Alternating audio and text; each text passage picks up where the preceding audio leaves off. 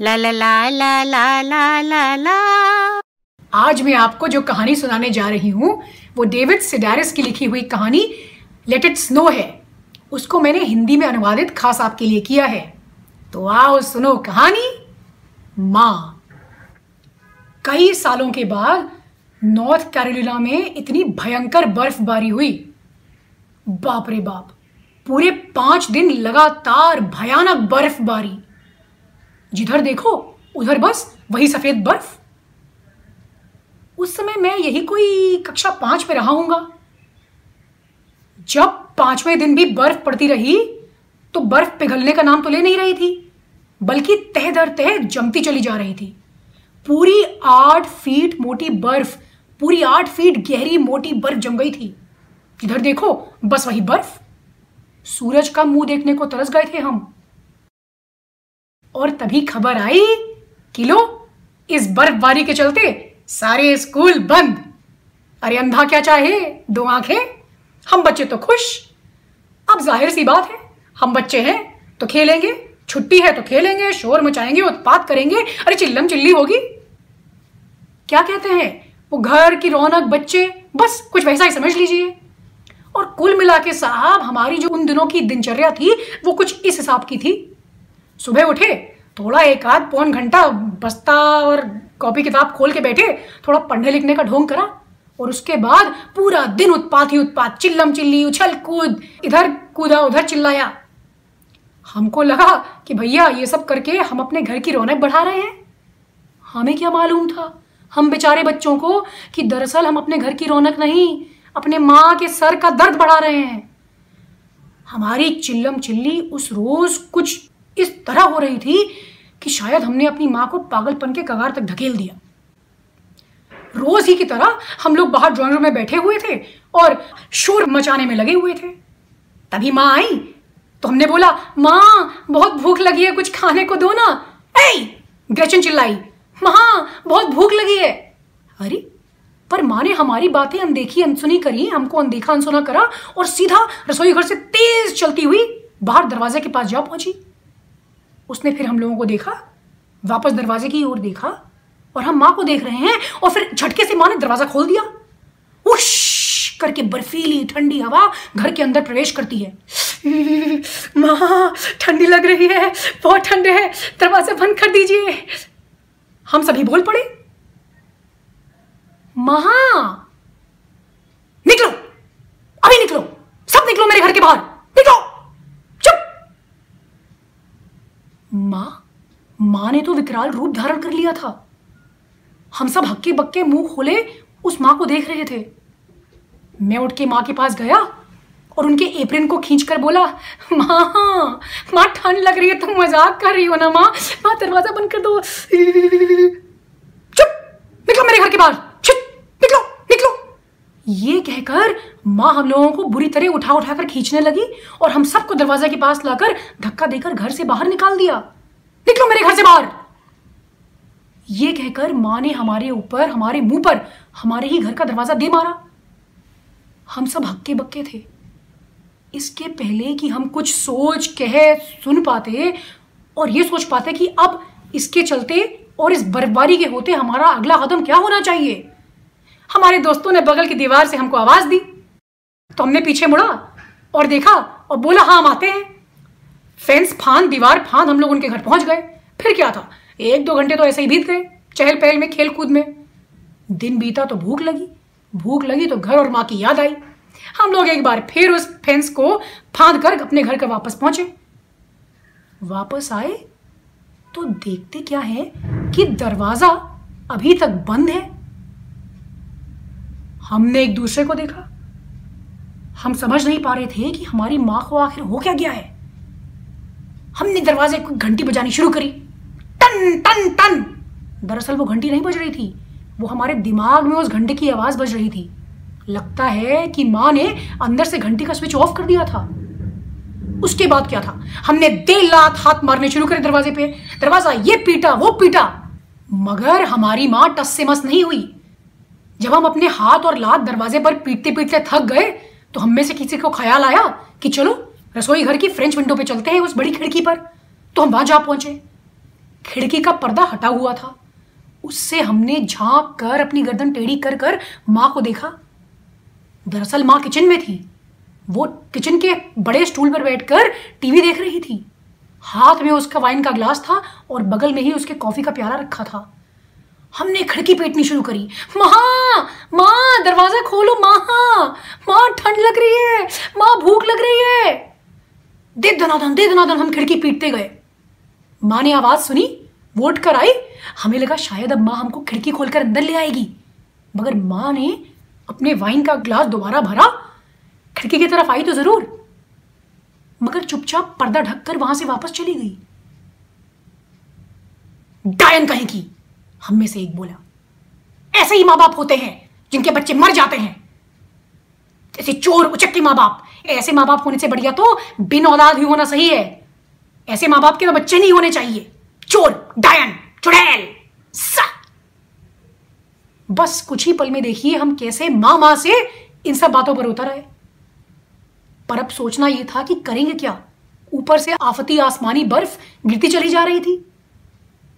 Grecian बोली मेरे ख्याल से हमको पापा को फ़ोन करना चाहिए। अच्छा आइडिया है। लीजा बोली, ओहो, पर नंबर किसके पास है? मैंने उन दोनों को सुझाया और उनको होश ठिकाने लगाए। अब क्या करें? तो एक काम करते हैं, जब तक पापा नहीं आते, हम यही घर के बाहर चुपचाप एक कोने में बैठ जाएँगे। कम से कम तबीयत खराब नहीं होगी। हम सबने आपस में तय किया, मगर फिर याद आया कि हमारे पापा भी अपनी इस पागल पत्नी से दूर बचने के लिए हर समय इधर उधर दफ्तर के काम से जाया करते थे। ना जाने वो कब लौटे। होती है होती है कुछ माए ऐसी, जो कि अपने बच्चों को ऐसे घर से बाहर निकाल देती हैं और फिर अपने घर पे एक छत्र रात जमा लेती हैं, डायन कहीं की। ये कहते कहते गुस्सा करते हम न जाने कब इधर उधर सोचते हुए हाईवे तक जा पहुँचे। हाईवे दिखा तो मैंने अपने सभी भाई बहनों की तरफ़ देखा और बोला देखो, मैं तो कहता हूँ कि हमें इनको सबक सिखाना चाहिए। इनको सबक सिखाने के लिए हम में से किसी को मरना होगा। मेरे सारे भाई बहन मुझे हक्के बक्के हो देखने लगे। मरना? हाँ मेरा मतलब है कि मरना नहीं, लेकिन कम से कम मरने का नाटक करना होगा या फिर चोट लगने का। अब मेरी बात ध्यान से सुनो। सभी भाई बहन चुपचाप मेरे इर्द गिर्द खड़े होकर मेरी बात ध्यान से सुनने लगे। हम हाईवे तक तो आ ही गए हैं। क्यों ना ऊपर जाकर हम में से एक वहाँ हाईवे में लेट जाए और मरने का नाटक करे। जैसे ही कोई गाड़ी आएगी, हम बाकी लोग वहाँ पे दौड़े आएँगे और बोलेंगे, अरे बचाओ बचाओ, हमारे भाई को मार डाला या हमारी बहन को मार डाला? बोलो, कम से कम ये खबर फैलेगी तो हमारे माँ बाप चिंतित होंगे और डरेंगे। डर के हमारे अस्पताल आएँगे तो अच्छा सबक मिलेगा उनको। तब उनको समझ में आएगा कि अपने बच्चों से कैसे सलूक करा जाता है। सब लोग मेरी बात से सहमत थे। सच बताऊँ तो मैंने तो ये कल्पना भी कर ली थी कि मेरी छोटी बहन ग्रेचिन सबसे पहले मर चुकी है। किसी गाड़ी के नीचे आकर इसी हाईवे पर। अरे मैंने तो यह भी कल्पना कर ली थी कि भाई डॉक्टर उसको अस्पताल में स्ट्रेचर पर ले दर बदर भटक रहे हैं, घूम रहे हैं और मेरे माँ बाप बिलक बिलक कर रो रहे हैं और बोल रहे हैं, काश काश हमने अपने बच्चों पर थोड़ा और ध्यान दिया होता। अच्छा सबक सिखाएँगे इनको अच्छा सबक। पर जनाब, सवाल सामने ये आ खड़ा हुआ कि आखिर मरेगा कौन? तो मैंने ग्रचन की तरफ़ हाथ बढ़ाया। ग्रचन बोली, लीजा लीजा बोली, एमी। और एमी ने बेचारी छोटी टिफिनी की तरफ़ इशारा कर दिया। नहीं, टिफ बोली, मैं कैसे मर सकती हूँ? अरे टिफ, मरना नहीं है।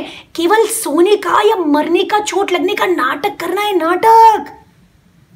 टिफ ऐसी थी हमारी बहन कि उसको प्यार से कुछ बोल दो और प्लीज़ टिफ बोल दो तो वो बात मान लेती थी। तो हम सबने उसको बोला, देख टिफ, अगर ये मरना तुम्हें स्वीकार है और तुम्हें कम से कम ये एक्टिंग करने की तुम मान लेती हो बात और जाकर हाईवे पे लेट जाती हो चुपचाप तो हम वायदा करते हैं कि जैसे ही कोई बड़ी मोटर गाड़ी आएगी, हम उसको तुम्हें कुचलने नहीं देंगे। हम पहले ही दौड़ कर आएँगे और तुम्हें वहाँ से बचा लेंगे। मगर तुम्हें बहुत अच्छे से नाटक करना होगा चोट लगने का समझी? तो टिफ बोली और इसके बदले में मुझे क्या मिलेगा? आ, चलो तुम्हारे लिए जो मेरी कैनपी बेड है ना तुम दो रातों तक उसमें सो सकती हो। और अगर मैं मर गई तो? देखो टिफ मैंने बोला। टिफ याद रखना तुम्हारा ये बलिदान बच्चों के इतिहास में व्यर्थ नहीं जाएगा। अरे, तुम्हारा नाम बच्चों को हक दिलाने के लिए उनके इतिहास में स्वर्णाक्षरों में लिखा जाएगा। समझी, टिफ? टिफ मुस्कुरा दी। और कैनपी बेड अरे, वो पक्का। तो हमने टिफ को बड़े मोटे माटे कोट पहनाए और सबसे ऊपर उसका पूरा ओवर कोट, उसके बाद उसको दो तीन मफलर बांधे, एक बड़ी सी टोपी पहनाई ताकि उसको बिल्कुल ठंड ना लगे और धीरे धीरे उस मोटी बर्फ़ में चलते चलते हम लोग हाईवे तक पहुँचे। नियत स्थान पर टिफ जाकर लेट गई और हम लोग प्लान के मुताबिक चुपचाप उस टूटे हुए टीले के पीछे आकर छुप गए और इंतज़ार करने लगे किसी भी आने वाली मोटर गाड़ी का। पौ पौ करती हुई एक पीली गाड़ी बड़ी तेज़ी से टिफ की तरफ़ दौड़ती हुई चली आ रही थी। हमें पता था कि टिफ डर रही होगी। दरअसल हमारी धड़कनें भी बड़ी तेज हो रही थी। गाड़ी के ड्राइवर ने बहुत तेज ब्रेक लगाया और ठीक टिफ से एक फीट दूर गाड़ी लाकर रोक दी। टिफ ना हिली ना डुली। टिफ वहाँ पर, औंधे मुँह लेटी हुई थी। हम सब भी प्लान के मुताबिक चुपचाप फटाफट हाईवे पर पहुँच गए। हमने देखा पीली गाड़ी से जो आदमी निकला था, वो तो हमारा नया पड़ोसी था।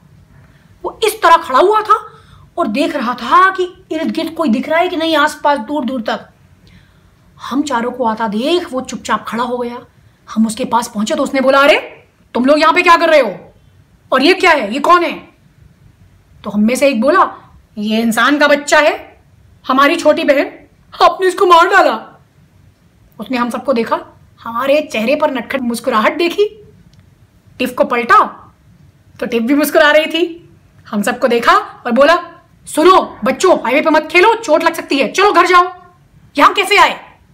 वो हम अपने घर से बाहर कर दिए गए ना तो भटकते भटकते हाईवे पे आ गए। हमें कोई प्यार नहीं करता।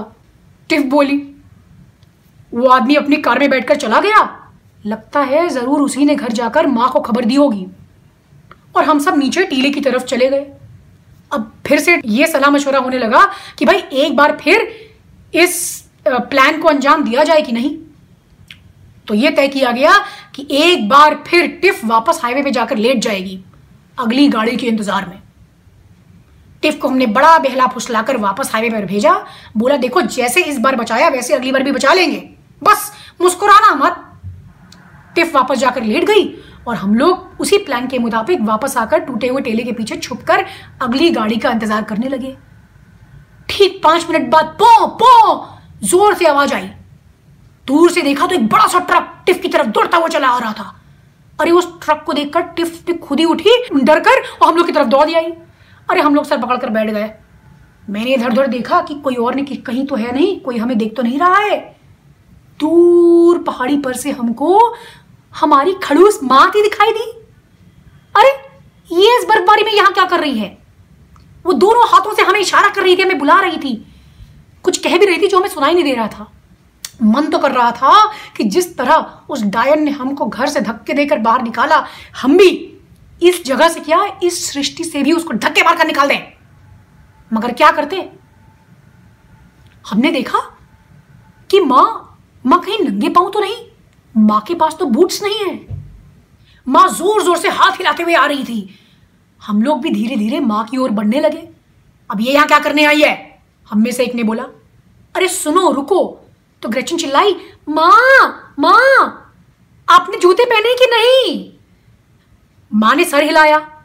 लीजा बोली, अरे माँ, पतलून क्यों नहीं पहनी? तभी मुझे याद आया कि हमारी बेचारी माँ के पास तो पतलून खरीदने तक के पैसे नहीं है। वो अपने घर की स्कर्ट में ही हमको ढूंढते ढांढते इस बर्फबारी में चलती चली आई थी। धीरे धीरे उस आठ फीट गहरी बर्फ़ में चलती हुई बिना बूट्स के हमारे पास आकर पहुँची। हम भी उसकी तरफ़ आगे बढ़ रहे थे। तो ग्रेचन ने एक बार फिर बोला, माँ बूट्स पहने? अरे, कोई जूते पहन के आयो कि नंगे पैरी आ गई हो? खून जम जाएगा, ठंड से मर जाओगी।